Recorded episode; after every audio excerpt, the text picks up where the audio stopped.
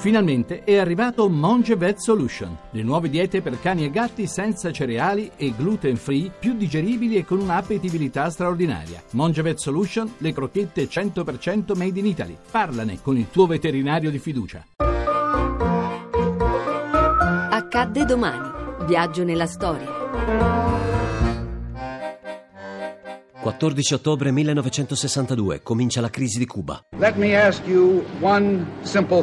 Le pongo una semplice domanda. Ambasciatore Zolin, lei nega che l'URSS abbia installato o stia installando missili a media e lunga gittata a Cuba?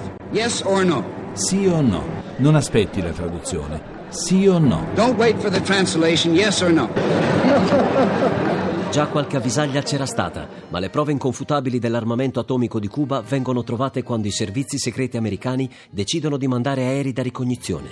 Gli U-2 non ci mettono molto a scoprire che sul territorio cubano sono in corso di costruzione rampe di lancio per missili. Non si tratta di esercitazioni. I missili hanno una potenza distruttiva pari a quella di un milione di tonnellate di esplosivo e si trovano a soli 145 km dalle coste americane. Edizione speciale del notiziario CBS. Per il momento non abbiamo notizie di scontri tra le navi sovietiche e quelle statunitensi. Non sappiamo dire con certezza se e quando avverrà. Il presidente Kennedy si trova di fronte ad una delle decisioni più gravi della sua carriera.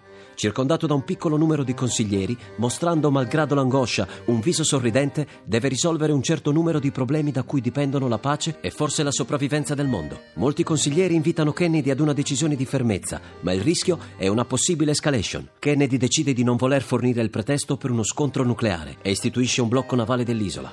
Il 22 ottobre alle 7 della sera pronuncia un discorso di importanza capitale. Ho impartito disposizioni affinché vengano adottate le seguenti misure preliminari.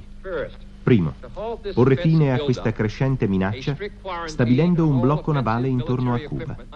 Secondo, ho anche ordinato una più stretta e assidua sorveglianza di Cuba e dei suoi impianti militari.